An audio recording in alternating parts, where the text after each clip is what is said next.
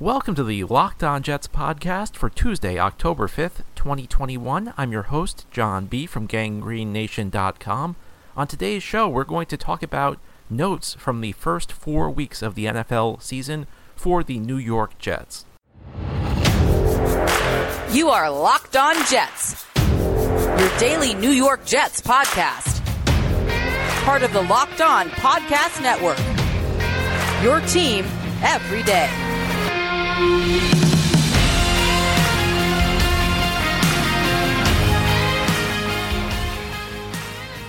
Today's episode is brought to you by RockAuto.com. Amazing selection, reliably low prices, all the parts your car will ever need. Visit RockAuto.com and tell them Locked On sent you. You know, through the season, I take notes on the Jets during games and as news develops, and on today's show, I wanted to share with you some of the notes I currently have. This is going to be a bit of a different episode than we typically have. Usually, I pick one or two themes to discuss in detail. This is going to be more jumping from point A to point B, and we'll see how it goes. This could become a regular feature on the show, or it could be something we just do one time.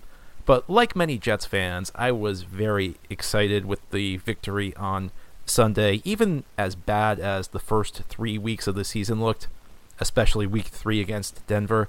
I really did not think this was the worst team in the NFL. I did not think this was going to be a great team, but I felt like the team was not as bad as it looked. And frequently in the NFL, you're never as good as you look at your best, and you're never as bad as you look at your worst. People forget the NFL season is a very long road, and it's even longer now because there's an extra game. There are lots of teams that begin the season very hot and kind of see their play deteriorate the deeper we get into the autumn and the winter, and then there are teams that begin the season very slowly, and they improve through the course of the season. And I always felt like with the Jets being so young, this was probably going to be a team that got better as the season went along. I tried to talk about that a little bit last week, how my expectations were really about what would happen at the end of the year. Before every season, I kind of like map out 3 scenarios in my head. There's the best case scenario, which is like if everything breaks right for the Jets, all the players you're hoping will be good are good. Guys who had bad seasons last year bounce back. You have good injury luck. Maybe the schedule is a little bit easier than you thought. You have the worst-case scenario, which is the opposite. Pretty much nobody plays up to expectations. The schedule's not so easy. You get bad break after bad break. Pretty much what happened to the Jets last year. And then the middle road, which is, you know, some things go right, some things go wrong. That's typically the most likely scenario. And the best-case scenario for me this year with the Jets, if like literally everything went right, if Zach Wilson looked like he was going to be great right off the bat, the schedule, again, wasn't as tough as it seemed. I felt like maybe this was like 9 wins. Maybe they could get barely over 500. The middle case scenario was probably somewhere in the 5 to 7 win range. But even the worst case scenario, I looked at this roster. I did not think this was the worst roster in the NFL. And sometimes there are just things that happen. You know, you get a bad week, you get a bad matchup. You have a bad stretch of games. Sometimes that just happens. But one thing I think we kind of missed when we were talking about the offense, and the offensive performance was miserable through the first 3 weeks, the Jets were facing some tough defenses. That was a very difficult slate of games for Zach Wilson to begin his career against. And I was looking at this metric Football Outsiders has. It's called DVOA. And essentially what it does is it measures teams' performance in context. So it takes a look at whether a play was successful or not. For example, if you get 2 yards on a 3rd and 1 play, well, 2-yard gain's not very good on the stat sheet, but it is a successful play. Whereas if you get 15 yards on the 3rd and 20 play, hey, it looks great on the stats. It's a 15-yard completion. But that's what the defense wants you. The defense is probably trying to manipulate you into throwing a 15-yard pass because it's a failure. And it takes into account other things along those lines. It's something that's interesting. You know, it's a alternative to the regular stats where you're just looking at yards per attempt or completion percentage. It tries to contextualize things. In any event, I was looking at these numbers, and the pass defenses the Jets faced in the first 3 weeks were Carolina, who, according to defensive DVOA, currently has the number 5 best pass defense in the NFL. Week 2 was New England, the number 2 pass defense in the NFL. And then week 3 was Denver, the 7th best pass defense in the NFL. That's a really tough slate of games to begin with. And I'm not sure we knew how good some of these defenses were going to be. And thinking back to those first 3 weeks, how bad the Jets looked on offense, listen, there were a lot of issues with the Jets on offense those first 3 weeks. But I think sometimes we forget that there's another team out there. And sometimes that other team is really good. And sometimes they're doing things that give everybody problems. And if this was like 2 or 3 weeks into the season, I may say, well, of course they look good. They were playing the Jets. But now we're 4 weeks into the season. Everybody's played 4 games. Those were tough matches for Zach Wilson and the Jets offense. And I don't think it's an accident that the week they had an easier matchup, Tennessee currently ranks 25th in defensive pass DVOA, things got better. And this week, they've got Atlanta, who's number 28 in passing defensive DVOA. And that's not to take away from what the Jets did last week. It's just a reminder that there's another team across the field. So is this Jets offense as bad as it looked the first 3 weeks when they're scoring 6 points a game?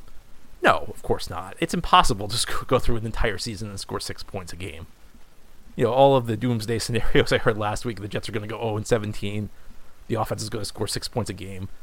Over the long haul, things even out. You're never as bad as it seems when things are at their worst, because in a 3 week stretch, you may end up with games against 3 defenses that are in the top 7 in the NFL. But it does eventually even out. Sometimes you get easier matchups right after that, and hopefully you can take advantage of those when they come. The Jets did against Tennessee. We'll see whether they do against Atlanta. The toughest stretch the Jets faced, at least for their offense, may be those first 3 weeks, and maybe we'll see some strides going forward. Certainly have to hope so, but I don't think they're going to look as bad as they did those first 3 weeks. I think that there's a lot in context that shows you it's not as bad as things looked, and things will get better. And hopefully you bet on the Jets to improve after their first 3 weeks of the season. If you did not, know that BetOnline is your number one spot for all the pro and college football action this season. With a new updated site and interface, even more odds, props, and contests, BetOnline continues to be the number one source for everything football. Head to the website or use your mobile device to sign up today to receive your 50% welcome bonus on your first deposit. And don't forget to use promo code LOCKEDON to receive your bonus. It's one word with no space, LOCKEDON. From football, basketball, boxing, right to your favorite Vegas casino games, don't wait to take advantage of all the amazing offers available for the 2021 season. BetOnline is the fastest and easiest way to bet on all your favorite sports. BetOnline, where the game starts. Thank you for making Locked On Jets your first listen each day. On today's show, I'm going through my notebook with thoughts on the New York Jets 4 weeks into the 2021 season. Sunday was clearly Zach Wilson's best game as a pro. The rookie quarterback led the Jets to a victory. He made a number of big plays, and there was something that almost all of the big plays had in common. They were outside the structure of the play call. And what do I mean by that? Well, the play call has a certain structure to it. And that's, you're standing in the pocket, this guy's your first read, this guy's your second read, this guy's your third read, you know which routes the receivers were running. Wilson's big plays came either when he was pressured and had to leave the pocket, and receivers changed their routes, or there was one play where there was kind of a bad snap that he picked up and threw down the field. And that's not uncommon. That's one of the reasons Wilson was picked second overall. He was really good at making things happen. He was a playmaker at BYU. The ability to make things happen outside the structure of a play call is not a bad thing. It's a very good thing. It shows that you can take more than what's available to you. You have the ability to make things happen. And I think it's also encouraging from another standpoint. And it's funny because it makes me think back to when I was evaluating Justin Fields, who at the time was the other option for the Jets at quarterback in the 2021 NFL draft. And one of the things that I felt was positive about Justin Fields was his ability as a runner. And the reason I say that is it's very difficult to be a rookie quarterback in the NFL. you're seeing all sorts of coverages, all sorts of blitzes that you never experienced in college. And the NFL playbook is more difficult. You have to learn all new passing concepts. You have to take a leadership role in your locker room. There's just a lot on your plate as a rookie quarterback. And I think almost any rookie quarterback who plays is overwhelmed at some point. And when you're overwhelmed, I think you need something you can lean on, whether that's an ability as a runner, whether it's a good offensive line yourself so that you don't have to deal with pressure, whether it's a game-breaking receiver who you can just throw to simplify the game when things break down. There's got to be something you can turn to. A good run game like Russell Wilson had his rookie season with Marshawn Lynch, or Mark Sanchez had with the Jets' big offensive line that year. When the chips are down, you got to have something you can lean on. Sam Darnold never had that. And I think it's natural. I don't care who you are. If nothing's going right for you and you don't have that thing you can lean on, you're going to destroy your confidence. And I think near the end with Sam, it was a confidence issue as much as it was anything. He just had no faith in anything. And when you have that thing to lean on, it can help sustain you through the rough days. And I wonder whether with Zach Wilson, his ability to create things outside the structure of the play, maybe that's his thing he can lean on. Because once you're on the move, once receivers are breaking their routes, you don't have to worry about standing in the pocket making complex reads. You can just make things happen. Jets had 4 completions that went for 25 yards in this game, and they were almost all outside the structure of the play, with Zach directing traffic, Zach on the move. When you hit the 25-yard pass, that's good for like 3.5 of your typical 7-yard completions. It's something that can help sustain the offense. It can make up for a lot of other mistakes, generating big splash plays like that. And again, like you look back at those plays, the Keelan Cole catch, the play that kind of sparked the Jets on offense, that was Cole breaking his route, breaking down the field, and Zach throwing an accurate ball. And of course, the Corey Davis touchdown where Zach was pointing him. Zach saw that the safety had vacated the middle of the field, and he had Davis break his route and go to the end zone. These are the types of plays. I think there's always, you always need something you can do without needing to make some complex read or some perfect throw into a tight window. And maybe this is the type of thing that can get Zach through some of the rough games. You hope you never see a game like New England again. And you hope maybe that's something that can keep his confidence up even when he's having trouble deciphering what the defense is trying to do. Now, moving to another point, I think that the Jets heading into this upcoming offseason, and again, we're only 4 games into the year. We're not even a quarter of the way through the season now because it's now a 17-game season and we've only played 4 games. But the Jets are going to have some interesting decisions to make because they actually have a couple players who are producing for them now. And I'd like to see the Jets be proactive in giving these guys extension if they maintain their level of play throughout the rest of the season. And I have 2 guys in particular I'm looking at on the defensive line, and they're John Franklin Myers and Foley Fatukasi. Now, I think frequently what happens when there is some high-profile player who gets a big extension, people are very quick to use analysis like, oh, this will send a message to the locker room. If you play well, you'll be rewarded. It doesn't always work that way. I kind of feel like that's something that is not as big of a deal as people make it out to be, in part because most players are never going to be Pro Bowl-level players in this league. They're never going to be the star-level players. They're never going to be the impact players. So the best player on your team gets a big extension. I'm not sure how much that impacts you.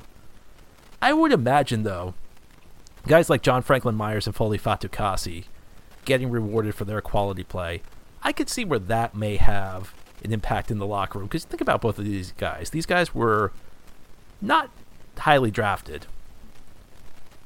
Foley Fatukasi was a late-round pick, and John Franklin Myers was a waiver claim for the Jets. He began his career with the Los Angeles Rams. And these are guys who have slowly developed into excellent players. You look at the impact John Franklin Myers is having right now. He's turned into a heck of a player. And Foley Fatukasi is an excellent interior defensive lineman. And not only that, Foley Fatukasi has developed into a leader in this locker room. He was voted the team captain this year. These are guys who, maybe they're never going to be all pro-level players, but these are guys who have worked really hard, outperformed their draft position, and made this team better. And these are the types of guys who should be rewarded. Now, the Jets don't necessarily need to sign either of these guys. Franklin Myers is only going to be a restricted free agent this offseason. And yeah, you could justify, you could say, well, Fatukasi's a run stopper. You know, they aren't that important in the NFL. They come pretty cheaply. But you know what? I'd like to see the Jets reward these guys, because I do think that that would make a positive difference. I'm so tired of the Jets, the few decent players they have, letting them walk away. And sometimes there are guys you can't keep. You know, sometimes you have to prioritize some guys. Sometimes guys want too much money. But I would really like to see the Jets, as long as these guys continue their level of production, take care of these homegrown players. And I count Franklin Myers as a homegrown player. I know the Jets did not draft him, but he was not a great player when the Jets acquired him. He was kind of a developing player. He was kind of a project. And he's developed into a quality starter. To me, that's a homegrown player, even if you did not draft him. I think it's time for the Jets to be proactive. It's time for the Jets to show the league, show the players in the locker room that these are the kind of guys we want to keep. That if you perform like this, you're going to be taken care of. That's what I want to see with the Jets. Perhaps that's one way the Jets could fix their perception across the league, but if you want to fix your car or truck, go to RockAuto.com. Save time and money when using Rock Auto, which is a family business serving do-it-yourselfers for over 20 years, and their prices are reliably low for every customer. So go explore their easy-to-use website today to find the solution for your auto parts need. Go to RockAuto.com and see all the parts available for your car or truck. Write Locked On in their How Did You Hear About Us box so they know we sent you. Amazing selection, reliably low prices, all the parts your car will ever need. RockAuto.com. Thanks again for making Locked On Jets your first listen each day. On today's show, I'm giving you some notes that I have on the current state of the New York Jets roster. You know, when it comes to evaluating draft classes, I think you need at least 3 to 4 years to say for sure how good a class is. But of course, you can take progress reports along the way. And inevitably, one thing that always happens is near the end of the first season, everybody thinks that the rookie class is great because typically you've had a couple early round picks be on the field. Maybe you've had some injuries, so some later round picks are on the field. And you always judge rookies on a curve. So whenever a rookie doesn't look totally lost, you say, well, they're exceeding expectations. Even if they make one play, that play will stick in your mind. And near the end of the 2020 season, people were very excited about the Jets draft class of 2020. You had Mekhi Becton, who had a solid rookie season. Denzel Mims, injured for half of it, but looked fairly productive when he was on the field. Ashtyn Davis began getting some playing time. Bryce Hall got some time at corner. And then the offseason came. Week one rolled around. Mekhi Becton gets hurt. Denzel Mims can't get on the field. Ashtyn Davis is hurt. Suddenly people were very negative on the 2020 draft class. And that's fair enough. And you have to deal with these fluctuations. We're not going to know for another couple of years how good the 2020 draft class was. And I do think there was some fair criticism to be made.